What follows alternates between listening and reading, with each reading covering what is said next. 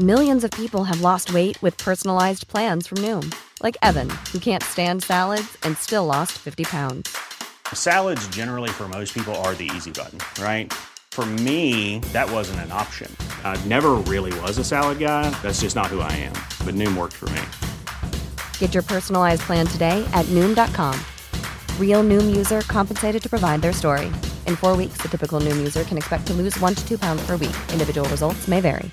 A lot can happen in three years, like a chatbot may be your new best friend. But what won't change? Needing health insurance. United Healthcare Tri Term Medical Plans, underwritten by Golden Rule Insurance Company, offer flexible, budget friendly coverage that lasts nearly three years in some states. Learn more at uh1.com. I'm Sandra, and I'm just the professional your small business was looking for. But you didn't hire me because you didn't use LinkedIn jobs. LinkedIn has professionals you can't find anywhere else, including those who aren't actively looking for a new job but might be open to the perfect role, like me. In a given month, over 70% of LinkedIn users don't visit other leading job sites. So if you're not looking on LinkedIn, you'll miss out on great candidates like Sandra. Start hiring professionals like a professional. Post your free job on linkedin.com/people slash people today. Quality sleep is essential. That's why the Sleep Number Smart Bed is designed for your ever-evolving sleep needs. Need a bed that's firmer or softer on either side? Helps you sleep at a comfortable temperature? Sleep Number Smart Beds let you individualize your comfort so you sleep better together. JD Power ranks Sleep Number number 1 in customer satisfaction with mattresses purchased in-store. And now, save 50% on the Sleep Number limited edition Smart Bed for a limited time. For JD Power 2023 award information, visit jdpower.com/awards. Only at a Sleep Number store or sleepnumber.com. A, B, C, D, E, F, G, H, I, J, K, L, M, N, O, P. Är du klar nu? Du är bra att värma upp. I don't need a lot of brains in this business. I mean, I've always said if you got an IQ of 160, give away 30 points to somebody else because you don't need it in investments. What you do need is emotional stability. Wow. Very first tech IPO, and it's a big one. Stock market hit an all-time record high today. A crash is coming. Now, whether it's six months from now, 12 months, 36 months, no one knows. There's a bear market about every five years. We've gone eight years without one. People have to realize this is the biggest IPO ever. Hej och välkommen till ett nytt avsnitt av podcasten i podcastdjungeln som heter Market Makers-podden. Wow, häftigt Niklas. det är det som säger Market Makers-podden, det tycker jag är lite roligt. Eh, generellt då är det svårt faktiskt att säga Market Makers för mig som sluddrar så mycket. Ja, samma här. Det blir mer makers makers. Ja, jag har lyssnat igenom ett, eh, tror jag, 10-15 olika nya poddar. Eh, Ja, för att jag skulle trevligt. försöka liksom fräscha upp mitt eh, poddlyssnande. Har du hittat någon bra? Ingen i princip. En Ja, enda har hittat bra, för att alla har insett, det är ingen som gör podcast som kan prata normalt. Hur, hur menar du då? Nej men alla låter typ som jag. Nej men alla låter, det låter ännu värre. Delvis, ibland är det då ljudkvalitet, ibland är det jättebra producerat med musik och grejer, men så låter personer som pratar typ så här. Ja, som man, liksom, någon man inte vill umgås med. Nej, lite så. Eh, så det, det var tråkigt. Men Masters in Business av Bloomberg, det är en bra podd. Den har jag upptäckt. Den har satt jag precis och pratat om med, med, eh, med dig om, att den var bra. Ja, jag har hört det. Men apropå det här med dålig ljudkvalitet. Det är Ja. helt sjukt. Jag, jag lyssnade på någon podd som hette, tror den hette Tech in Asia. Mm. Skitbra. Jättemånga coola gäster från Asien och at- asiatiska företag. Men de spelar in med liksom Potatis. en potatis. Det var helt galet. Så jag var tvungen att avprenumerera. Ja. Det fanns ju en, en eh, Linköpingspodd som pratade aktier. De hade ju det problemet i början också. Men de var ju väl medvetna om att det lät skit i början. Ja. Så då ändrade de ordning, fick de ordning på det och nu låter det faktiskt ganska bra och nu är det trevligt. Och då pratar jag faktiskt inte om oss, bara så det var otydligt. Men hörni, oavsett vad vi säger så ska vi säga som vanligt att inget av det här är rådgivning eller rekommendationer. Vi pratar bara om hur vi tänker, vår process, våra tankar. Ja, och glöm inte att alltid göra din egen analys och lyssna inte på några fåntrattar i en podcast. Precis. Och vi samarbetar ju med Börsdata vill vi nämna, så att eh, vi kommer dra väldigt mycket siffror idag. Det mesta är faktiskt just i dagens avsnitt eh, från olika typer av rapporter och forsknings, eh, forskningsstudier, ska jag inte säga, men forskningsrapporter och sådär. Eh, men när vi plockar nyckeltal, vi plockar eh, multiplar och allt vad det är, så kör vi det från fantastiska Börsdata som numera har, jag tror att det är över 9000 aktier eller någonting. Vi drog ju en eh, screening här på en grej precis innan eh, och jag tror att det var över 9500 bolag. Men tack vare en fin liten filtrering fick vi ner till eh, 25, tror jag, 31. Fina Dagens grejer. teknik. Mm, Dagens teknik. Vi ska i alla fall prata om cybersäkerhet, eller datasäkerhet i dagens avsnitt. Och det tror jag kommer spännande. Cybercrime. Ganska bra timing ändå, för att idag gick ju Norsk Hydro ut med att man har blivit hackade. Man har fått sina datorer nedlåsta. En form av BitLocker som vi kommer komma, prata in, vi kommer komma in på vad det är för någonting i dagens avsnitt. Det var i alla fall intressant, för de är ju en av världens största aluminiumbolag. Och det här sköt ju upp aluminiumpriset 1%. Kanske inte berodde på det i och för sig, men eh, det hängde ihop med det i alla fall. Poängen är i alla fall att ämnet är högaktuellt. Men du, nu hoppar vi in på dagens avsnitt. Jag tycker så. Vår sponsor denna vecka är Switcher som erbjuder en investeringsplattform för privatpersoner som vill investera i solpaneler. Vi har med oss Simon som är VD på Switcher. Välkommen till podden Simon. Vilka är Switcher och vad erbjuder ni? Ja, tack så jättemycket. Jo, det, det Switcher erbjuder är att eh, privatpersoner ska kunna investera i storskaliga solkraftverk i södra Europa istället för att sätta upp eh, solpaneler på sitt eget tak eller liknande och följa produktionen live då ifrån solpanelerna och hur mycket eh, koldioxid man reducerar i atmosfären och liknande samtidigt som man får eh, 6% i avkastning varje år från dem. Då. Och varför ska man investera i just solpaneler? Vad är, är tanken med det? Eh, Solpaneler i sig är, är en väldigt säker investering, men samtidigt som att den eh, faktiskt kan bidra till ett, en bättre miljö då, så att vi kan eh, skjuta ifrån alla fossila bränslen och så vidare, så låter vi då folket kunna bidra till mer förnyelsebar energi i världen. Då. Och du sa 6% det är en form av obligation man egentligen investerar i. Hur ser risken och möjligheterna ut med den här typen av investering? Ja, exakt. Eh, risken är ju eh, relativt liten på det sättet att det är infrastruktur man investerar i. Alltså de solparkerna som våra användare får möjlighet att eh, gå in i. Det är en solpark som redan står där och producerar energi och har gjort det de senaste fem åren. På så sätt kan vi reducera risken. Men självklart, det är ju en, investering så det kan ju hända saker som gör att, eh, att man förlorar sina pengar helt enkelt. Men det skulle kunna vara eh, en storm eller liknande. Men annars är riskerna ganska små. Och om man nu är intresserad av det här, hur går man vidare? Vad tar man nästa steg? Då surfar man in på vår eh, betaplattform på switcher.global och registrera sig för att eh, gå in och köpa pre-orders av våra solpaneler. Då. Där vi försöker få in så många som möjligt för att de ska kunna testa plattformen och eh, komma med förslag på hur vi kan förbättra oss. Spännande. Så är man med tidigt kan man påverka det låter det som. Det låter bra. Och 6 i avkastning är inte dåligt heller. Eh, för att läsa mer om Switcher, besök gärna hemsidan som sagt, switcher.global. Det stavas alltså S-W-I-T-C-H-R, så vet man det, punkt global. Man kan också klicka på, det finns en länk i avsnittsbeskrivningen, så slipper man knappa in massa siffror för hand också. Eh, stort tack till dig Simon och stort tack till Switcher. All lycka till! Tack så mycket! Ja, det pratas ju ofta om att det här är en så kallad megatrend, det vill säga en bransch i bred tillväxt och det här är något som jag har varit lite tveksam till faktiskt. Eh, jag slängde mig ut här i någon liten eh, diskussion på Twitter om det här och tyckte att det var överspelat, att folk skulle vara så intresserade av det här. Eh, jag fick bastning på det direkt, tänkte att det här måste jag ta reda på mer om och vi tror ju bägge två från början för att fler och fler företag satsar mer pengar på det här eftersom digitaliseringen, en annan megatrend, ökar ju konstant, det vet vi ju om. Samtidigt har jag dock undrat vad är tusan är det man spenderar pengarna på? Det är ju inte som att någon sitter och köper antivirus idag antar jag. Eh, vi beslutade därför att ta reda på det och se om det finns någon bäring för att det skulle vara en så kallad megatrend.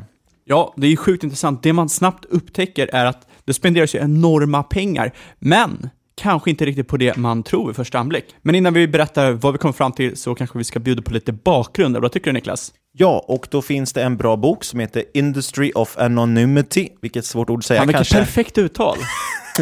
Anonymitetens industri kanske. Eh, Inside the business of cybercrime är undertiteln. Den är skriven av Jonathan Lusthaus och den beskriver lite om hur cybercrime har vuxit till att bli en bransch likt tech-startups i princip.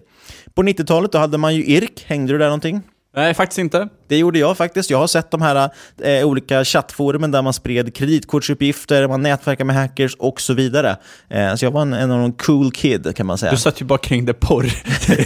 Nej, det var faktiskt inte sant. Nej, men jag har sett det. Det är inget jag kanske hängde på själv, men jag har sett det och använde IRK framförallt en hel del. Eh, poängen är i alla fall att det, det flyttade från den här arenan in till idag, vilket, när det är som nästan vilket företag som helst, bara det att man håller på med olagligt. Ja, helt enkelt är det ju ja, det är kapitalistiska krafter som verkar här. Eh, sjukt intressant tycker jag. I början var det mer ensamma ungdomar som skapade skadlig kod för att eh, ja, det var roligt helt enkelt att se hur man kunde infektera. Men när företag mer och mer började liksom, komma ut på internet och inse att det var en plats man kunde lagra eller skicka värdefull information, ja, då ökade ju intresset för att stjäla det här, givetvis. Och eh, därmed växte ju företagsliknande grupper fram där man har managers, du har projektledare, du har programmerare, eh, du har allt möjligt som liknar exakt ett vanligt företag. Och En formulering jag fastnar för som jag gillar som Jonathan tar upp är regulatoriskt arbitrage. Man nyttjar helt enkelt eh, knep som ännu inte är olagliga. När de senare blir förbjudna, ja, då kanske man hoppar vidare till nästa grej som inte är illegal. Man tar helt enkelt liten, får en liten hävstång där och hoppar runt mellan det som är regulatoriskt möjligt för att tjäna pengar. Och det här påminner ju faktiskt lite, man kan dra en parallell om till sådana här kallade designer drugs, det vill säga man har en drog och sen ändrar man någon liten komponent i den så den inte längre är illegal, för det är inte samma kemiska beteckning då, som en, en illegal drog. Ja, och det finns ju flera liksom, vanliga typer av cyberbrott. Den första är ju det som kallas social engineering och eh, till exempel Nigeria-brev, eh, eller varianter på det här, till exempel e-mail spoofing för att få en faktura betald eller att man säljer saker online som inte existerar. Det kan ju också vara något så enkelt som att man, eh, jag vet inte, går förbi en vakt på en klubb och bara show that you belong. Jag har sett det är ett sjukt populärt sätt att social engineera, även fast det inte är olagliga grejer det handlar om då. Ja, men social engineering, det som det antyder, det är socialt ingenjörskap. Det handlar, ja det är inte riktigt samma ja, som socialt ingenjörskap. Du är, så, du är så jäkla bra på att översätta. Yes. ja, det är något helt annat, men det det handlar om är ju att man eh, kanske inte använder tekniska grejer, utan man använder någon form av social förmåga för att för få det man vill. Må många tror ju att 100% av alla hacking sker via rent teknisk brute force hacking. Men väldigt mycket kommer från det här social engineering. Det är som någon beskrev, jag, jag har ju läst nätverks, eh, vad heter det, säkerhet och sånt där på, eh, på låg nivå i och för sig, men eh, då pratar man om att egentligen det, det absolut lättaste sättet att hacka ett företag, det är att gå in i företagets byggnad, lyckas luras in på kontoret och sen ta en post-it-lapp som sitter på någons datorskärm, för där står ju ofta lösenordet redan. Då behöver du inte hålla på med någon svår kod.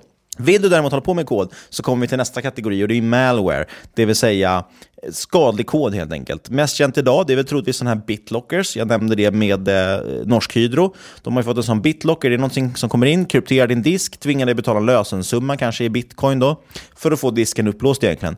Eh, ett annat känt exempel är ju till exempel det här med sjukhus. Eh, finns det ju en grupp som specialiserar sig på att, att hacka, eller låsa sjukhus egentligen. Det är rätt hemskt. Ja, det är, det är ju sköna lirare. Men sen finns det också till exempel penningtvätt, du vet de här earn money at home eh, Adsen har ju alla sett och egentligen går ju oftast ut på att man tvättar pengar på olika sätt, eh, kreditkort och checkar och så vidare. Och Det här är intressant, det här tar de faktiskt upp, eh, han Jonathan Lusthaus igen där, med att det är ganska vanligt, man ser de här annonserna, earn money at home, och så trycker man på det och tycker det verkar jättebra. Och man, ofta har de framat det på sätt så man tror att det är ett legitimt företag man jobbar för. Sen är plötsligt knackar FBI på dörren och säger, hör du varför sitter du och handlar med falska kreditkort? Eh, övrigt hans namn, Lusthaus. Släkt med Bauhaus kanske. Eh, men det som är intressant i alla fall, att eh, just med den här, var det en liten perfect storm tack vare kryptovalutor som kom in. Eh, de erbjöd ju värdeöverföringar som är relativt svåra att spåra, och skicka globalt. Samt att man fick liksom en industrialisering i form av att man inriktade sig på större organisationer. Allt det här vart då en, en så kallad perfect storm som fick liksom malware och, och hacking och så vidare och bli verkligen en industri i sig egentligen. Det har lett kriminella då helt enkelt till att specialisera sig på nischade mål, såsom det kan vara specifika branscher eller ibland till och med enskilda företag. Jag nämnde det här med sjukhus. Det finns en kinesisk hackergrupp som är känd just för att inrikta sig på att bara hacka sjukhus i USA och låsa ner dem och begära lösensummor. Ja, alltså generellt så kan man ju säga att det är, det är främst länder med gråzoner och korruption där man hittar den här typen av kriminella element. Exempelvis är ju Östeuropa och som du sa Kina väldigt stora. Och ofta hänger det här ihop med att det finns hyfsat bra universitet, alltså att eh, de är rätt välutbildade, de som jobbar med det här, och möjligheten att lära sig. Men sedan saknar man den här liksom, arbetsmarknaden för att man ska, liksom, kan gå the legit way. Och då blir det här ett enkelt sätt att tjäna pengar på sina förmågor. Och ofta finns det ju också kopplingar med socialistiska stater, till exempel att har man eh, arresterat kriminella med föräldrar i ryska parlamentet. Och tittar man mot väst, ja då finns det givetvis kriminella här också. Men det är mer vanligt, i alla fall om man ser till USA, att de här ägnar sig åt mer åt kanske penningtvätt till exempel. Eh, vi nämnde det här med kreditkort då, som man köper online och sen så kan man på olika sätt tvätta de här pengarna. Eh, ett intressant exempel på det här det var ett gäng i Los Angeles, de sysslade ju med prostitution egentligen. Eh, men då brukade man skicka ut de prostituerade, kanske man hade ont om jobb eller så. Mm, då skickade man ut dem med falska kreditkort just för att plocka ut pengar och så lät man dem ta den risken istället. Och det var nästan mer lönsamt. Ja, men vi kanske inte ska fastna eh, för djupt i det här, men ett annat otroligt intressant exempel är liknande gatugäng som köpt kreditkort online och sedan signar upp sig som chaufförer hos Uber eller Lyft. Och eh, där drar de ju falska kreditkorten istället för att ta körningen. Och eh, ja, det kanske är någonting att tänka på inför att Uber och eh, Lufts stundande börsnotering. Mm, det finns ju en del sådana där eh, spännande affärsmodeller idag där man, man har inte lika bra koll egentligen på eh, slutkunderna. Och det finns en del sånt där snack om att det kanske är ibland penningtvätt och annat som, som pågår i bakgrunden. Oavsett, det är rätt intressant i alla fall att, att man har sett att det fortfarande är väldigt lokalt. Eh, det kanske man inte kan tro, man tänker att det är globalt. Men ofta känner de kriminella varandra, man bor kanske i samma samhällen och så vidare. Även om deras offer då finns globalt. Tar man Nigeria-brev som exempel så har man ju sett att många av de som skickar ut de här, de bor faktiskt i ungefär samma små samhällen då i, i Nigeria. Eh, och det är alltså tidigare kriminella, de kanske mer kliver in i den digitala världen och precis som legitima företag tvingas de digitaliseras. Man använder tekniken för att öka sin effektivitet kan man säga. Ja, och som du sa tidigare kom det ut att Norsk eh, Hydro fått sina system låsta och eh, nu begärda på en lösensumma för att få tillgång till sina filer. Och eh, det är rätt passande timing för oss med den här avsnitten. Men de är ju inte ensamma. Faktum är att ett annat nordiskt företag drogs in i den mest kostsamma cyberattacken i historien, bara för två år sedan. Ja. Kan du gissa vilka det är? Va? Det kan jag, för jag ser det framför mig. ja, men det är faktiskt sjukt spännande den här historien. 2017 då slog i princip hela danska skepparjätten Maersk, deras IT slog ut av ryska hackergruppen Sandworm. Sandworm de låg bakom malware-programmet NotPetya som har varit invaderad av, eller infekterad av. Och det som är intressant här, det är NotPetya det skapades med hjälp av två andra verktyg, bland annat Eternal Blue. Det var ett penetreringsverktyg som faktiskt skapades av amerikanska NSA, alltså National Security Agency. Eh, och det här var ju del av den stora läckan 2017 där man läckte ut massvis med verktyg och information om NSA, till exempel att de hade bakdörrar in i de flesta eh, molnjättarnas serverhallar och så vidare. Eh, och den andra delen var något som heter Mimikatz och det var utvecklat av en fransk säkerhetsforskare. Med Z alltså? Ja, Mimikatz. Det är ett coolt namn. Eh, alla de här äh, verktygen verkar ha väldigt coola namn. Mm. Men, Tills att det var Eternal Blue utan mellanslag. Ja, exakt. Mm. Med stort B. Ja. Men i alla fall, eh, Mimikatz, de kunde ju ta fram en dators lösenord från dess RAM-minne, vilket är helt sjukt egentligen om man tänker på det. Därmed har du ju ett verktyg för att penetrera datorn och för att få loss lösenordet, vilket tillåter NotPay att hoppa från dator till dator, låsa upp den. NotPetya. NotPetya, vad sa jag då? Jag vet, NotPeya. Fast det hänger ihop med hur det funkar sen, så att, eh, kör på det namnet du.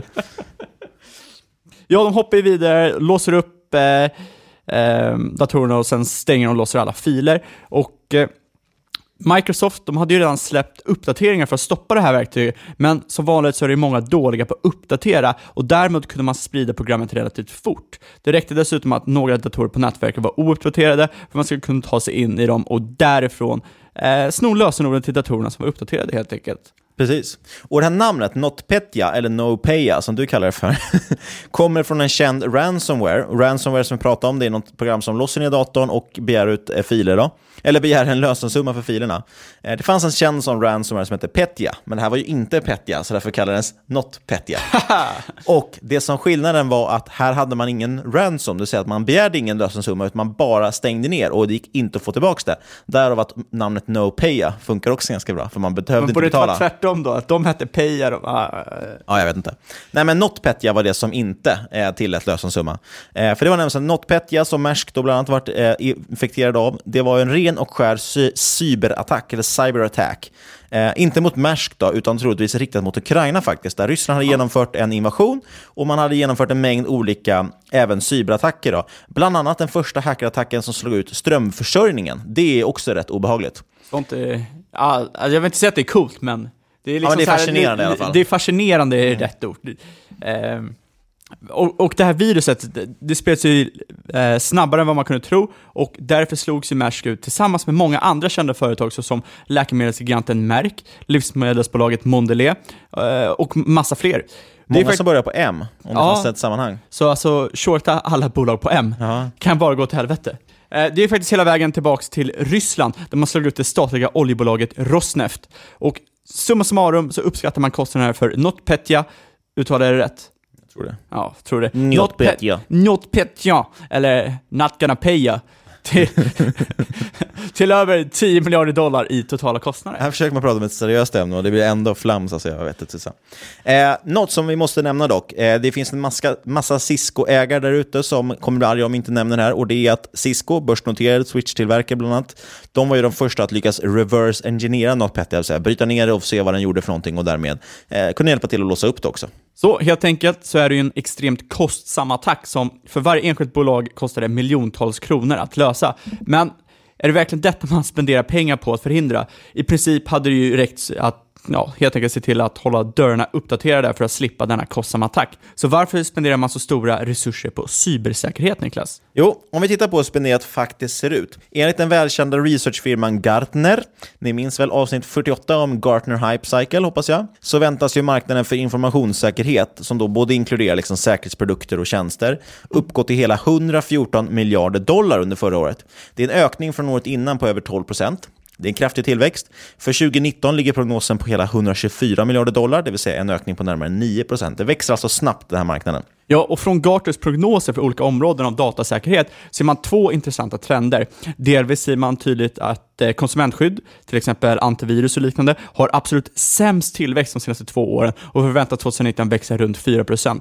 Utöver det så handlar det om utrustning för nätverkssäkerhet, något som troligtvis inte växer så mycket på grund av att allt mer flyttas ut till molnet. En tes som stärks av absolut snabbast växande senaste 2018 och 2019 enligt prognos är just molnsäkerhet, som växte hela 64% 2018 och förväntas växa över 50% i år, vilket är helt insane. Ja, och siffror som, ja, de är i och för sig lite mindre än, än eh, det jag tänkte nämna, men de påminner i alla fall om tillväxtsiffrorna allmänt i molnbranschen. Så det, är ju, det stämmer ihop, hänger ihop allting. Näst snabbast växer det som bara heter Data Security. Och Det här är alltså det faktiska skyddet av data och inte det mer liksom allmänna datasäkerhet som vi använder för att prata om liksom hela branschen. Eh, lite förvirrande kanske. Men just att säkra data, det växte i alla fall närmare 20% 2018 förväntas, förväntas växa 15% i år. Och det är intressant tycker jag. Ja, alltså det kanske inte är så konstigt att det växer snabbast då de också är de två minsta områdena sett till liksom hur mycket man spenderar på dessa. Eh, just målsäkerhet, ett otroligt intressant område som vi får anledning att återkomma till. Vi har ju pratat mycket om det tidigare, men först ska vi prata lite om att skydda sin data och vad det innebär. Precis, och det är den här delen som jag i alla fall har liksom missat lite grann i det här och inte tänkt på att det faktiskt ingår i datasäkerhet. Siddhartha Deshpande, som är forskningschef på Gartner, han menar att brist på kompetens samt ökade regleringar kring data, såsom till exempel EUs då Global Data Protection Regulation, mer känd som GDPR, är de största drivkrafterna bakom tillväxt i datasäkerhetsbranschen.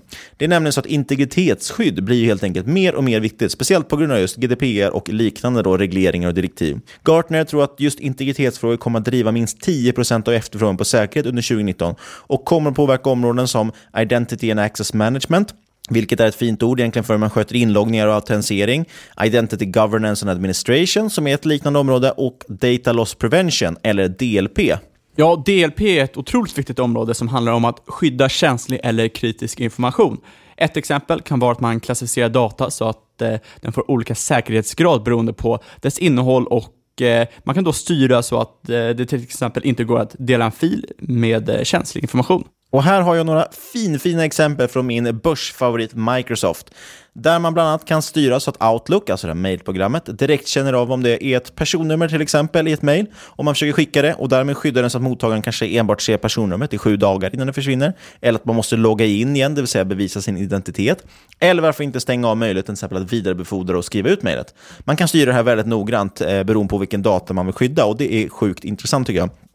Och Det finns mängder av sådana här funktioner då i Microsoft-produkter, men också givetvis av andra aktörer. Eh, tack vare dock att Microsoft dominerar företagsvärlden med Office 365 så blir de lite extra intressanta, tycker jag i alla fall. Eh, och Sen är deras tjänster för DLP och andra säkerhetsskydd dessutom licenser du måste köpa till för några tio per månad, vilket gör det till en relativt lönsam affär. Men mer om det sen kanske. Ja, jag tycker inte vi ska fastna i Microsoft. Gartners egna Despander, som vi nämnde tidigare, eller ja, Niklas nämnde ju tidigare, tar i samma rapport som citerats innan upp exemplet med attacker på sjukhuset Sing Health, där man äventyrade runt en och en halv miljon eh, patientjournaler. Poängen är helt enkelt att GDPR och liknande lagstiftningar gör det extra viktigt att skydda sin data, inte bara för att den är värdefull för företaget, utan för att det är olagligt att eh, den kommer på vift och inte skyddas tillräckligt. Som bekant kan den maximala böten i EUs nya GDPR-lagverk bli hela 20 miljoner euro eller upp till 4% av omsättningen. Mm. Och här kan man dra en fin liknelse. Förut var man ju rädd för att datan skulle läcka ut för att datan i sig var värdefull. Idag är man mer rädd för att datan ska läcka ut för att man kan få sådana otroliga böter för att känslig information läcker ut. Ett skräckexempel vi måste ta upp är ju givetvis 1177. Man spelar ju in samtliga samtal som kommer in till 1177 och Computer Sweden de avslöjar nu att den här disken som den här lagras på, den låg ju helt öppen på nätet. Eh, tog du bara fram adressen, vilket faktiskt går att söka fram med vissa verktyg, så kunde du få tag på varenda inspelning ett par år tillbaks, eh, där sjukdomsstatus, personnummer och mycket mer nämns. Ganska känslig information helt enkelt. Eh, och man skyllde ju då här på att någon hade satt en sladd i hårddisken, vilket nu har blivit ett klassiskt citat i datasäkerhetsvärlden. Ja, och något som blev lite överskuggat i artikeln om detta, det var ju också att datan lagrades i Thailand eftersom deras callcenter låg där. Och det är mig veterligen inte okej okay enligt GDPR att slussa information till eh, tredje land utan att informera om det. Mm. Och den här hårda lagstiftningen då, som GDPR ändå innebär, samt att många andra länder och områden planerar egna olika typer av integritetsskydd, bland annat vet Kalifornien håller på att lansera ett eget. Eh, det blir väldigt svårnavigerat i alla fall för stora globala företag, speciellt när det finns då olika regleringar på olika ställen, men samtidigt så använder alla eh, stora datacenter då som går att nå globalt.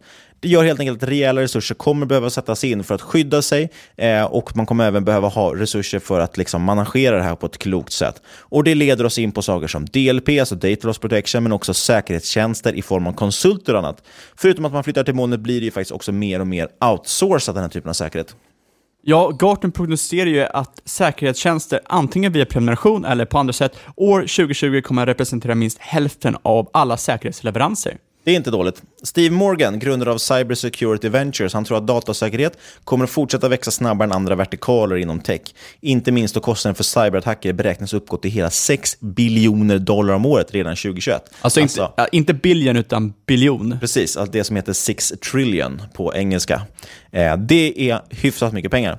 Och på grund av de här kostnaderna så tror man då på en tillväxt kring 12-15% inom datasäkerhet per år. Eh, bara amerikanska staten de räknar med att lägga en halv miljard dollar mer än man spenderade förra året. Eh, och då är det dessutom inte inräknat allt av den enkla anledningen att det är till och med så känsligt att staten kan inte eh, de har helt enkelt exkluderat några av de mest känsliga satsningar. Man vill inte visa vad man har lagt sina pengar på för att det är så känsligt. Ja, vi nämnde lite om outsourcing och vi tror helt enkelt att just konsulttjänster inom datasäkerhet Ja, det är helt enkelt ett högintressant område. Eh, enligt Verizons eh, 2018 Data Breach Report så beror en femtedel av alla dataläckor på mänskliga misstag. Till exempel att man helt enkelt mejlar fel person eller klickar på ett phishing-mail. Och vad är då phishing? Ja, phishing har ju liksom de flesta hört talas om. Eh, men det handlar i stort sett om att man försöker få ut känslig information, såsom användarnamn, lösenord eller kreditkortsnummer genom att maskera sig som en trovärdig källa. Till exempel en bank, myndighet eller något internt på företaget du jobbar på. Och eh, Ofta använder man något som kallas för spoofing för att uppnå detta. Det vill säga att man får, får det att se ut som man har, eh, eh att det är någon annan som skickat mejlet helt enkelt. Ja, till exempel kan man ju kolla upp vem som är vd på ett företag. Det går ju med en enkel googling. Eh, kolla upp vad de har för mejladress. Sedan skickar man ett mejl till någon underordnad från den mejladressen. Eh, och så skickar man med en faktura kanske eller någonting. Säger att det är bråttom att betala den här. Det är nog många som varit med om det i Sverige i alla fall. Eh, eller så skickar man med någon pdf då som infekterar på något sätt som de måste klicka på. Ja, i dagsläget räknar man med att mer än 90% av alla cyberattacker börjar med just phishing e-mail och i snitt har man en klickrate Hey, it's Danny Pellegrino from Everything Iconic. Ready to upgrade your style game without blowing your budget? Check out Quince. They've got all the good stuff, shirts and polos, activewear and fine leather goods, all at 50 to 80% less than other high-end brands. And the best part? They're all about safe, ethical and responsible manufacturing. Get that luxury vibe without the luxury price tag. Hit up quince.com slash upgrade for free shipping and 365 day returns on your next order. That's quince.com slash upgrade. Life is full of what ifs. Some awesome, like what if AI could fold your laundry? And some, well, less awesome, like what if you have unexpected medical costs? United Healthcare can help get you covered with Health Protector Guard fixed indemnity insurance plans they supplement your primary plan to help you manage out of pocket costs. No deductibles, no enrollment periods, and especially no more what ifs. Visit uh1.com to find the Health Protector Guard plan for you. Hiring for your small business? If you're not looking for professionals on LinkedIn, you're looking in the wrong place. That's like looking for your car keys in a fish tank.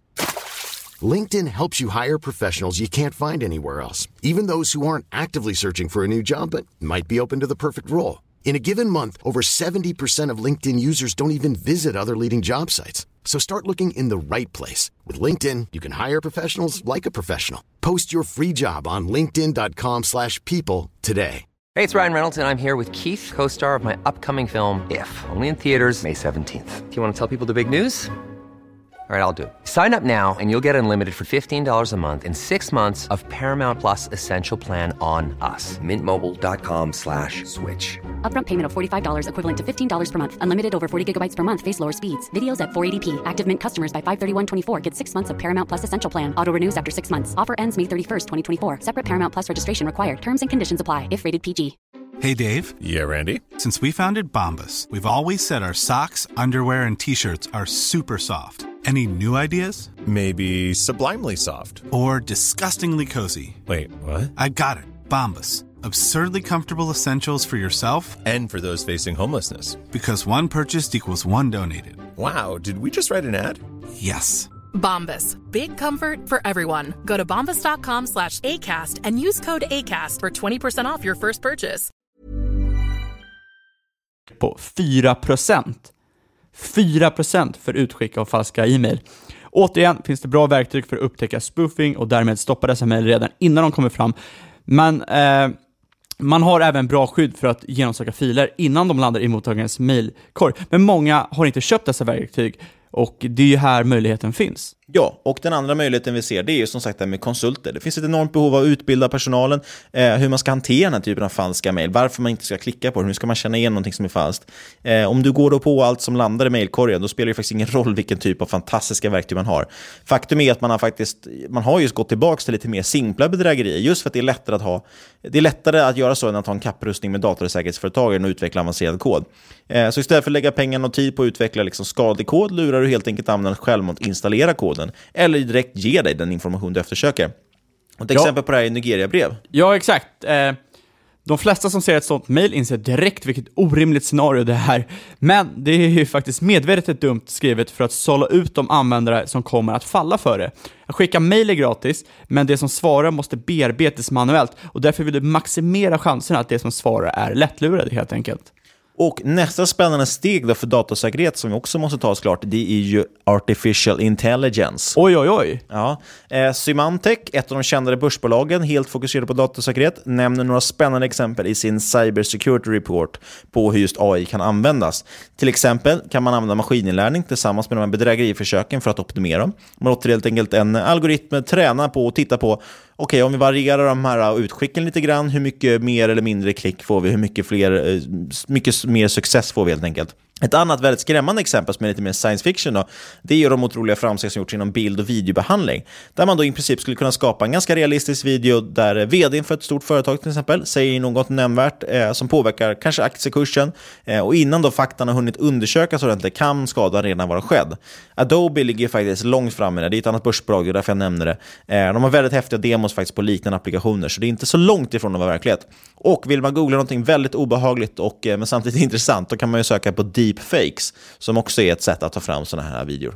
Ja, eh, exakt. Och deepfakes är, göra, om man vill göra jättebra deepfakes så kan det vara klurigt. Men eh, om du nöjer dig med liksom, enklare deepfakes så kan du dra ner en algoritm från GitHub.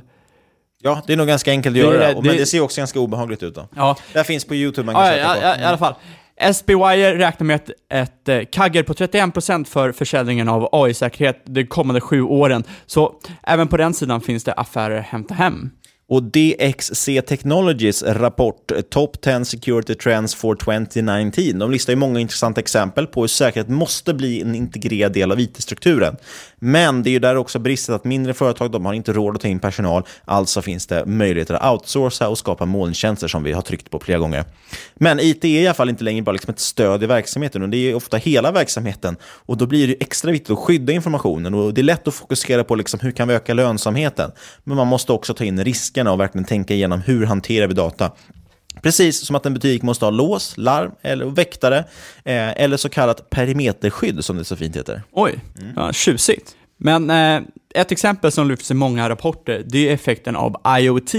det som kallas för, eller kallas för, inte, förkortningen för Internet of Things. Har du hört talas om det tidigare? Jag har hört talas om det i eh, redan avsnitt 13 av den här podden, hade vi det. Sakernas internet heter det. Mycket gamla referenser, väldigt meta den här podden. Det är för att vi börjar få en sån fin katalog som man kan gå tillbaka och njuta Lite av. bibliotek. Precis. Men det är så att eh, IoT, det är något som spås bli väldigt stort. Och till exempel är ett känt begrepp Industry 4.0, som handlar om att allt inom industrin ska kunna bli uppkopplat och kunna fjärrstyras och lämna över data och så vidare. Och Det innebär ju att hundratals eller tusentals möjliga ingångspunkter för en angripare. Eh, och det har ju redan dykt upp mängder med rapporter kring hur säkerheten är bristande i IoT-prylar. Eh, PWCs Global State of Information Security Survey 2017, de nämnde ju att IoT-säkerhet eh, samt in, eh, integritetsskydd som de två mest troliga åtgärder tillfrågade företag eh, skulle lägga resurser på under året. Och eh, liksom det här med IoT, jag tror att det är en grej som väldigt många har förbisett. Jag menar, du kan ju ta dig in på ett nätverk via en printer och det är inte så många som tänker när de installerar en printer att ah, man måste skydda printern. Nej, och det har varit jättevanligt på mycket av de här rapporterna försöker fokusera på konsumentprodukter, för folk köper hem webbkameror och allt möjligt som de sätter upp som ska kunna koppla upp sig från, från telefonen. Men ofta har utvecklarna tagit lite genvägar för att det ska vara enkelt att koppla upp det mot kameran. Så kanske det är så att det är ganska enkelt för någon annan också att koppla upp sig mot kameran, förutsatt att man har eh, tillgång till den. Då. Eh, generellt, det, det är väldigt, väldigt intressant. I den här rapporten här som vi pratar om, PWCs Global State of Information Security Survey 2017, finns en jätteintressant också sån här infographic där de visar hela, en hel egentligen supply chain-kedja liksom för ett tillverkande företag och alla ingrepp, eller angreppspunkter eh, som finns på den. Då. En supply chain-kedja, är det som en ATM-machine. förlåt, det var lite konstigt att använda uttrycket. Eh, men hela kedjan, från att eh, robotar, automatiserade robotar som bygger produkterna till att du kan plocka NFC-chippen då i eh, varorna som skickas runt och allt och så vidare. Väldigt intressant i alla fall. Eh, de industrier som rankas som säkrast idag i alla fall, det var ju telekom, teknik och fordonsindustrin. Eh, men det som är mer intressant för oss givetvis är vilka som planerade att spendera mest framöver. Och det var ungefär samma, det var fordonsindustrin, teknik och sen just industri. Och det här kopplas då givetvis till de här satsningarna på industri 4.0. IoT och mer och mer mobilt arbete, ja det gör att mängden uppkopplade enheter, det skenar ju iväg. Enligt Gartner kommer mängden uppkopplade enheter dubblas från 6,4 miljarder 2016 till hela 11,4 miljarder 2018. Och man tror även att en fjärdedel av alla attacker kommer att ske mot IoT-komponenter. Även mobiler då, de räknas in bland de här uppkopplade enheterna som vi sa. De här blir viktigare och viktigare att se över när just datorn flyttar upp i molnet och blir tillgänglig från hela världen. Det är en stor selling point man kan komma åt datorn från mobilen och jobba hemifrån ännu mer, kanske jobba från toaletten. Enligt Verizons rapport Mobile Security Index 2019, det har varit många rapporter till det här avsnittet. Det är härligt att vi är tillbaka med de här sektanalyserna när man får läsa något annat än årsrapporter. ja, men det är kul, och, kul, kul att variera. Ja, eh, en tredjedel av de tillfrågade företagen de har drabbats av en attack som involverade just mobiler. Två tredjedelar av de attackerna klassades som allvarliga och samtidigt säger närmare 70% av tillfrågade företag att de inte känner sig säkra på mobilsäkerheten. Vem gör det egentligen? För att man har ingen aning om hur sin mobil fungerar känns det som. Datorer har man bättre koll på. Eh, kanske en åldersfråga. Nära hälften av de tillfrågade har inte någon form av säkerhetsstruktur för sina mobiltelefoner. Det vill säga att man sitter och köper in tjänster och så vidare för sina datorer och rullar ut det och tycker man har koll på läget, köper brandväggar och innan Sen bara snurrar man ut hur mycket telefoner som helst på olika leasingavtal, och avbetalningsuppgifter och allt vad det är. Eh, och låter folk köra fritt med dem. Helt idiotiskt. Eh, och det här är ju, man kommer ju trots allt åt all viktig och värdefull data via mobila enheter idag. Runt hälften av de tillfrågade företagen erkände för övrigt att de offrade säkerheten för att få inom citationstecken jobbet gjort.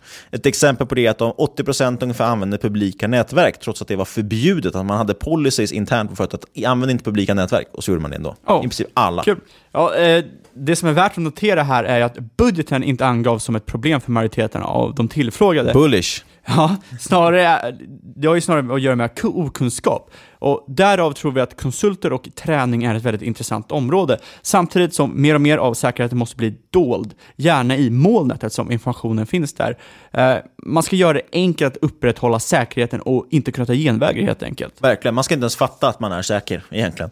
Eh, det finns också andra intressanta exempel på hur företag måste förbättra riskhantering kring IT-infrastruktur. Eh, ett roligt exempel som lyftes i en av de här rapporterna var väder. Eh, tittar man förr i tiden, ja, då använde sig faktiskt väderprognosen till att beräkna risker i logistik logistiken, kanske i sin supply chain-kedja. Nej, förlåt. eh, idag måste man faktiskt väga in även hur väder påverkar ens datacenter, se till att viktiga operationer de kan flyttas till andra platser vid behov eh, och så vidare. Varför fokusera på konsulter och molntjänster och inte till exempel på programvaran eh, är att produkterna på marknaden blir mer och mer lika varandra och därför blir den största konkurrensfördelen pris helt enkelt. Detta driver priser nedåt och givetvis även marginaler och bolagens intjäningsförmåga. Lägg därtill intåget av private equity som tycker att området är hett, vilket gör att många bolag kan erbjuda så låga priser att det inte ens går runt och därmed blir marknaden ännu hårdare pressad. Det finns ju tusentals saker till att ta upp. Det är ett jättestort, brett område. Eh, vi har till exempel inte berört identitetsskydd, och då menar vi inte sånt skydd som skumma försäljare ringer och försöker sälja in till oss privatpersoner, utan hur man hanterar inloggningar och access till data. Exempel på hur man försöker skydda filer här, det är till exempel MFA, eller multifaktorautentisering. Stort rekommendation på det. Eh, det vill säga att det inte räcker med bara ett lösenord för att komma in i systemet, du måste också kanske ha en mobiltelefon till exempel, där du godkänner det här. Sen råkar man tappa bort mobiltelefonen, då är man körd. Ja, men det går att återställa på olika sätt. Andra saker är biometri som jag har här. Ser du den Niklas? Ja, jag ser den. Ja, ser? Poddlyssnarna ser inte, men Fabian har alltså en fingeravtrycksläsare i sin dator. Ja, det har inte ni va? det här med biometri, det är något som varit populärt bland eh, småsparare, till exempel tack vare Fingerprint. Och, eller kryptering som eh, vi till exempel pratar om kring Sectra i vårt julavsnitt tillsammans med Kvalitetsaktiepodden. Helt enkelt är datasäkerhet enormt och det växer kraftigt, så jag har haft fel uppenbarligen. Men det kan vara svårt att navigera. Så frågan är, finns det några köpvärda bolag då? Och här kommer vi in på Börsdatas data, fin tjänst. Det är som sagt ett hett område, det finns många bolag. Tyvärr är det många som då värderas mer, lite mer på känsla än verklighet. Och det är det här vi menar med att megatrend är ett farligt analysverktyg, någonting i alla fall jag tjatar om ofta. Eh, oftast gör det här ordet megatrend, det gör att folk blir så våta i byxan så de köper vad som helst, liksom, eh, istället för att titta vad underliggande är. Är det värt att köpa? Vad är det för värdering på det? Ja, och ett tydligt exempel är givetvis tematiska ETFer. Till exempel har vi datasäkerhets-ETFen ETF-MG Prime Cyber Security ETF. Fast det är, liksom, det, är rätt, eh, det är rätt svårt att komma ihåg, men den har ju tickern HACK. Lite lättare, ja. Jag gillar de här ETFerna som alltid ska ha så coola eh, eh, tickers. Och tittar vi på några av de största innehaven hittar vi välkända bolag som Symantec, Avast och Cisco, men även lite mer, för oss i alla fall, okända bolag. Mm. Ja, vi drog ut 11 av de största bolagen i ETFen, helt enkelt av lathet, och det var de vi hittade. Eh, tillsammans står de dock för cirka 40% av ETFens värde, så det säger ganska mycket ändå om, om innehållet i den här. Eh, vi ser ganska snabbt en del intressanta saker, till exempel att ungefär hälften gör förlust. Eh, endast tre av de här 11 ger utdelning, och för de som gör det så är snittet ungefär nästan ja, 1,8% direktavkastning. Då. Eh, endast 60% av de här bolagen uppvisar positivt rörelseresultat. Inte så bullish. Ja, det är helt enkelt en hel del förhoppningar inbakade i denna ETF helt enkelt. Och eh, få av de som köper den har nog koll på vad bolagen gör eller hur de värderas. Omsättningstillväxten de senaste tre åren för dessa 11 bolag ligger i snitt på 15% och det är rätt bra och är hyfsat i linje med branschen i helhet. Vinsttillväxten de senaste tre åren hela 74% och Boom. De som, det är för de som uppvisat vinster då senaste tre åren. Men eh, det störs av ett enskilt bolag och det är ju bolaget Fortinet som har haft ett snitt på hela 260% per år. Och då blir man ju sugen. 260% snitttillväxt de senaste tre åren, plus att du har ett namn som är väldigt likt Fortnox. Då blir man ju så att det här kan ju vara någonting intressant. Jag, jag tyckte det var, att det, det var likt Fortnite. Ja, det var det också i och för sig. Fortnite. Det var roligt, fast när jag sökte på Fortinet, eller när man söker på det, då, då får man ju upp som förslag, så här, menade du Fortnite? Eh, Fortinet i alla fall, de säljer mjukvaror och tjänster såsom brandväggar, antivirus och så vidare, hela paketet. Stort bolag med närmare 1,5 miljard dollar i omsättning. Och anledningen till den här fina snittillväxten i vinst är på grund av att man förra året fyrdubblade sin vinst. Något som man inte varit i närheten av tidigare, så man ska inte se det som något annat än en one-off. Eh, sen ska, vi tilläggas att, ska det tilläggas att vi är inga experter på bolaget och inte läst jättenoga, vi vet faktiskt inte riktigt vad den här boomen beror på. Omsättningstillväxten däremot, den ser dock rätt trevlig ut med ett snitt på 20% de senaste åren. Eh, men mycket av det här har ju då prisats in i bolaget som handlas till PE 40 med ett treårssnitt på PE 90. Kanske kan vara någonting att titta på om man vill kika närmare på det här. Ja, för, eh, justerar man för bolag som inte visar vinst så ser vi att dessa 11 bolag som utgör närmare hälften av ETFen Hack värderas till P55 med tre års snitt på 40. Det är alltså en jättehet bransch. Och så har vi EV-EBIT, ligger på 33 om man justerar för förlustbolagen och eh, en outlier. Samtidigt växer ju bolagen kraftigt, så PEG-talen de ligger för till exempel Fortinet, Cisco och Science Applications på rätt trevliga nivåer. Eh, så jag tänkte vi kanske bara snabbt kan beta igenom det här. Cisco, vi nämnde ju tidigare, det är ett välkänt namn. Kändas kanske för sin nätverksutrustning, men det är ett konglomerat idag som det mesta annat. Man sysslar även med IoT, domänsäkerhet, energimanagement, vilket är rätt intressant eh, område.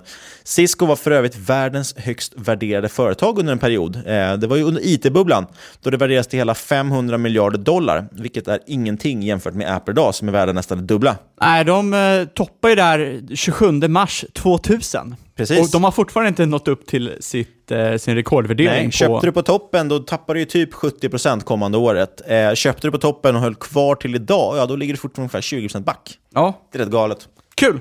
Kul. Eh, Hur värderas de idag då? Cisco värderas idag till PE 20. De ger en direktavkastning på 2,4% och de har växt vinsten med runt 7% i snitt de senaste tre åren. Det är inget pissbolag, det är inte. Men däremot kanske Men det är, för, inte heller något raketbolag. Nej. In, inte som under 98, 99, 2000. Precis. Sen har vi Science Application som vi nämnde och det är ju däremot, trots det väldigt, väldigt generiska namnet, eh, det är också kul, att googlar man Science Application så hittar man ju helt andra grejer. Eh, det är ett rätt intressant bolag i alla fall, tror jag kanske. Man levererar myndighetstjänster framför allt. Du kommer få höra kundlistan här, den är helt otrolig. Eh, alldeles strax. IT-support levererar man också och en del annat, Man är ungefär 15 000 anställda, genererar ungefär 4,5 miljoner dollar i omsättning och värderas till 70 procent av det. Det betyder att man har ett PS på 0,7. Kan ställas i relation då till snitt PS på drygt mellan 5 och 6 för de här 11 bolagen i jämförelsen. Det, är, det låter ju väldigt billigt. Ja, EV-EBIT är 15, eh, direktavkastning 1,7% och så är ett PE på 18, vilket är lite under treårssnittet på 21. Sånt gillar vi. Ja, verkligen. Och samtidigt växer man ju med 19% om året eh, de senaste tre åren, vilket ger ett PEG på 1. Och omsättningstillväxten är däremot bara 2% de senaste tre åren. Inte lika roligt. Man har ju tunna marginaler, men troligtvis en rätt stabil business utan att, ja, utan att kunna allt för mycket om eh, businessen eller bolaget i sig. Där är det ju lite mer om en kvantitativ screening. Gissningsvis beror den starka vinsttillväxten mycket på skattereformen också, som man inte får glömma. Nej, och nu kommer vi till den här härliga kundlistan som jag har teasat lite med. Hängde lite framför det här och tänkte, nej, vad ska han nämna för kunder? Jo, då kan jag nämna att vi hittar den amerikanska armén. Det är alltså the Navy, det är the Marines, det är the Air Force, det är hela gänget liksom. Sen har man NASA. Känner du till NASA? Alla har hört talas, vad gör de för någonting? Jo, det var ett klassiskt, de hade ju en hemsida som man kunde hacka på 90-talet, apropå det här med lone hackers som Ja. sitter hemma. Eh, jag tror att det är deras business, och så skjuter de med raketer också. Sen har man US Department of Homeland Security. Kollar du på serien Homeland? Nej, faktiskt inte. Nu kommer du göra det. Jag har blivit avrådd att inte kolla på den. Ja, men det är i alla fall rätt coola kunder. Det är väldigt mycket myndigheter. Eh, det här är en så kallad sticky business. Det är lite som att eh, det är bara att kolla på det här med Huawei nu som har varit där det visat sig att det var kinesiska spioner och det ena och det andra. Eh, man är väldigt, väldigt noggrann med vem man upphandlar och speciellt USA är duktiga på det här och verkligen hittar någon som man tror på som är säker. Det tar väldigt mycket för NASA eller amerikanska armén att byta leverantör.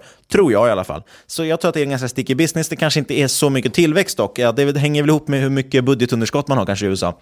Eh, men som sagt, kanske finns anledning att återkomma till bolaget, även om vi generellt kanske man vill säga ogillar bolag som ägs av stora ETFer, just för att det driver upp kurserna. Men ett bolag som jag gillar även, fast det finns så många ETFer, det är Microsoft. Vi har tjatat en del om det under avsnittets gång, eller jag har tjatat om det. Totalt finns Microsoft faktiskt i runt 300 ETFer, som en liten sån här, vad säger man, rolig ah, grej, lite rolig datapunkt. Fun fact. Fun fact. Eh, ungefär hälften Eller av de helt här... okej fact. Ungefär hälften av de här 300 ETFerna har bolaget som en av sina 15 största innehav. Inte dåligt. Ja, de flesta känner till bolaget, eller jag hoppas att de flesta känner till bolaget Microsoft. Ehm, det som har gjort att de blivit väldigt intressanta på senare tid är ju givetvis att deras molntjänster, Office 365 och eh, man uttalar det Azure, eller hur? Azure, För jag har hört jag. många som säger Azure. Ja, jag vet, men de vet inte vad de pratar om. Nej, bra. Tur att man uttalar det Kul att du korrekt. hänger med mig, som vet hur det ska uttalas. Ja, helt enkelt har de ju tagit fram en väldigt trevlig licensmodell. Och vi har ju pratat om det här i tidigare poddar. Nästan alla företag, de kör ju Office på något sätt och det blir då ett naturligt steg ut i molnen med Office 365. Där produkter som SharePoint ingår, dessutom har man ju Power BI, som, BI. Skärp nu. som är ett extremt kraftigt business intelligence-verktyg som det heter. Man har Skype som numera ersätts av Microsoft Teams och eh, det är för övrigt bolagets snabbast växande produkt någonsin. Och sist men inte minst Azure där man har molnlagring, AD, säkerhetstjänster, machine learning, eh, virtualisering och mycket, mycket mer. Och bolagets stora fördel som vi sa, det är givetvis det här trygga varumärket, att de flesta redan är beroende av Office-paketet. Det blir ett naturligt steg att du ska börja köpa Office på licens och gör det, ja då får du en terabyte lagring SharePoint på köpet, det var 100 gig i OneDrive, tillgång till Skype med mera, med mera. Eh, så det är helt enkelt är enkelt... det, är det här en podcast eller är det en reklam för Microsoft? Måste Ja, vi men- säga att det var sponsor, det här avsnittet kommer Ja, från det kanske vi Microsoft? glömde säga. Vi sponsras alltså av Microsoft. Nej, jag skojar. Eh, men det är helt enkelt väldigt intressant. Det, det är väldigt enkelt för företag att bara utöka det här sortimentet hela tiden. Det, deras erbjudande gör det enkelt att smidigt för företaget sakta men säkert har steget ut molnet, som vi sa. Det är en och samma liksom leverantör hela tiden. Och det är väldigt också enkelt för Microsoft Partners att sälja in. Vi borde bli kanske en sån Microsoft-partner med tanke på att vi säljer in dem. Eh, Det kan vara inofficiell Microsoft-partner. Ja, precis.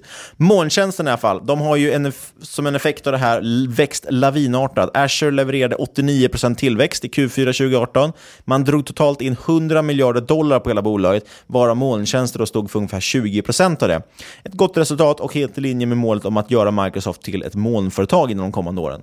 Ja, det som är sjukt intressant, eh, på tal om absolut ingenting, det är ju hur svårt Google har att eh, liksom etablera sig i måltjänsterna. För du har ju Microsoft som har alla gamla företag i stort sett, och sen har du Amazon som var eh, first mover som liksom de plockar upp alla grymma kodare och startups som visste hur man skapade sin egna liksom, molntjänst, men att de hade inte pengarna att eh, bygga ut det. För förr i tiden så gick ju liksom de här eh, första Series A och Series B och eh, de här första rundorna och kapi- liksom, när man tog in kapital, det gick ju helt till att bygga upp infrastrukturen för de här bolagen. Och där kommer Det jag- du säger helt enkelt att man behövde ha en egen serverpark. Ja, exakt. Och där kommer Am- Amazon och bara, ja men ni vet ju hur man gör, så vi ger er bara infrastrukturen, gör vad fan ni vill liksom. Mm. De köpte in billiga servrar, fixar ordning på allting och då har de ju Amazon Web Services, AWS, som är, det är väl fortfarande världens största moln, även om Azure har för mig knappar in på dem. Exakt, och det som är så starkt för Amazon då, att de är världens största moln, de har så många liksom legitimerade eh, användningsområden.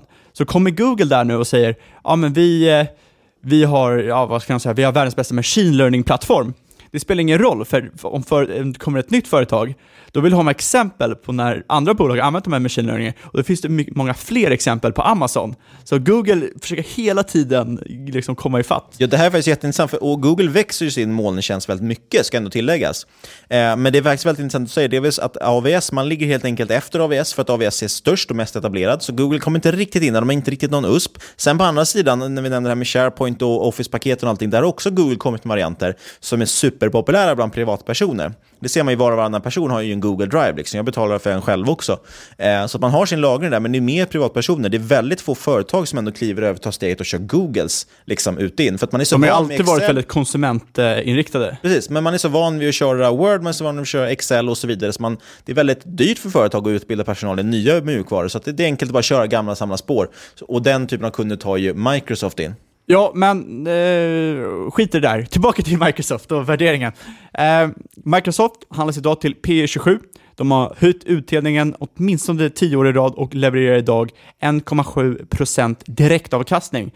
De har ett PEG på 1,3, vilket eh, ja, skvallrar lite om den imponerande vinsttillväxten som eh, för senaste året trillade in på 20%. Och tittar vi på trailing, pl- eh, pleg, trailing PEG han eh, landar vi på 0,19. Inte helt fel. Nej, det är inte nödvändigtvis billigt kanske det här bolaget. Samtidigt tycker i alla fall jag att det här är ett så kallat kvalitetsbolag som är på helt rätt väg just nu. Eh, marginalerna visar tydligt varför molntjänst är intressanta. Man har 28% vinstmarginal, det är galet. 32% rörelsemarginal och hela 65% bruttomarginal. Eh, vi har ju pratat om det här förut med digitala affärsmodeller, varför det är så kraftfullt så jag orkar inte repetera det igen. Men som många, som många vet också uppvisar ju även Amazon, som vi sa, där upp otroliga marginaler på sin molntjänst AVS, som i princip då finansierar resten av businessen lite grann. Microsoft har ju ROE på 36%, men eftersom vi är sådana stora Warren Buffett-fans så vill vi hellre kolla på Return on Tangible Assets, eh, som alltså är avkastning på reella tillgångar, och den ligger på 16%. Men, ja, ni tänkte rätt, det kanske inte är superintressant för Microsoft, för de har inte så många reella tillgångar, så stryk det där, gå tillbaka och kolla på Ja, ROE. Bill, Bill Gates är ju en immateriell tillgång. Så att han drar sig av. så Nej, jag, skulle, blir jag skulle dra ett annat skämt, eh, Okej. men jag, jag ska inte dra några. Nej, hoppa det.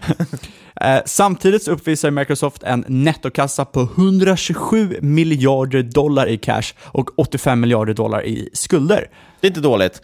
40, någonting, 40 miljarder dollar helt enkelt över. Som man Fan, kan spendera. maths snabbt. Yes. Quick maths. Som sagt, jag gillar Microsoft, men det är inte renodlat spel kanske på datasäkerhet. Men vi var tvungna att klämma in ändå. Eh, man kan väl helt enkelt säga att det finns väldigt många bolag att titta på, men att det samt, de samtidigt ofta är väldigt dyra och eller har kort historik. Eh, kommentera gärna på avsnittet på Twitter eller något, vilka era favoritcase är inom sektorn. Det kan vara intressant, så får vi lite trevligt uppslag med bolag att titta på. Man kan även kika på den här ETFen, som sagt, Hack. Det finns ju en hemsida man kan söka på något sånt, ITF eh, Explorer eller vad fan det är för någonting, ITF.com. Kan man hitta hack, kolla vilka innehav som finns där om man skulle göra det. Eh, men kanske bäst är att försöka hitta saker utanför. Det finns lite spännande företag på svenska börsen också faktiskt. Ja, det var väl vår avhandling om Microsoft och lite om datasäkerhet.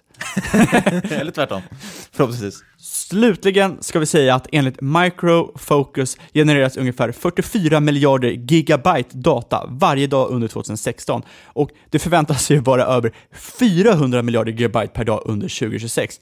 Det finns alltså en hel del data att skydda. Det var dagens avsnitt. Som vanligt så någon form av innehållsförteckning. Jag är ju superlång Microsoft, det hörde ju vem som helst i den här podden. Annars skulle jag inte håsa så här mycket. Jag Jag skulle kunna tro att jag ligger jättesnätt också med tanke på hur mycket jag försöker trycka upp kursen här. Ja, men eh, det finns en sak som heter market makers-effekten. De studerar ju faktiskt om det här på både Stanford och Harvard. eh, Just det. så- Ja, men Microsoft, det är bara det är några hundra miljarder dollar bara, så det är market cap, så det borde vi kunna trycka upp. Men eh, annars tror jag inte det var någonting. Det var ju Cisco, det var ju lite allt möjligt vi nämnde. Du äger inget av det va? Nej. Jag gör inte heller det. Eh, och som vanligt, inget du har hört i den här podcasten ska ses som rådgivning. Alla åsikter är våra egna, eller vår gäst och eventuella sponsorer tar inget ansvar överhuvudtaget faktiskt för det som sägs i podden.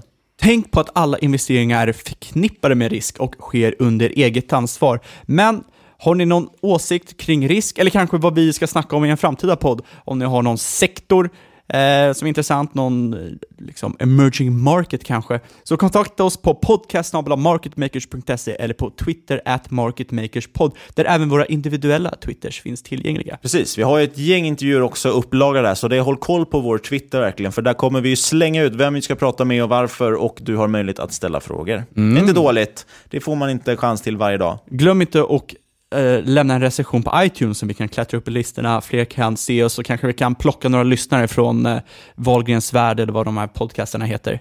Och så säger vi stort tack till veckans sponsor Switcher. Är du intresserad av solenergi och att investera i det, kolla in Switcher. Sist men absolut inte minst, stort tack för att du har lyssnat. Vi hörs igen om en vecka. Guten Tag.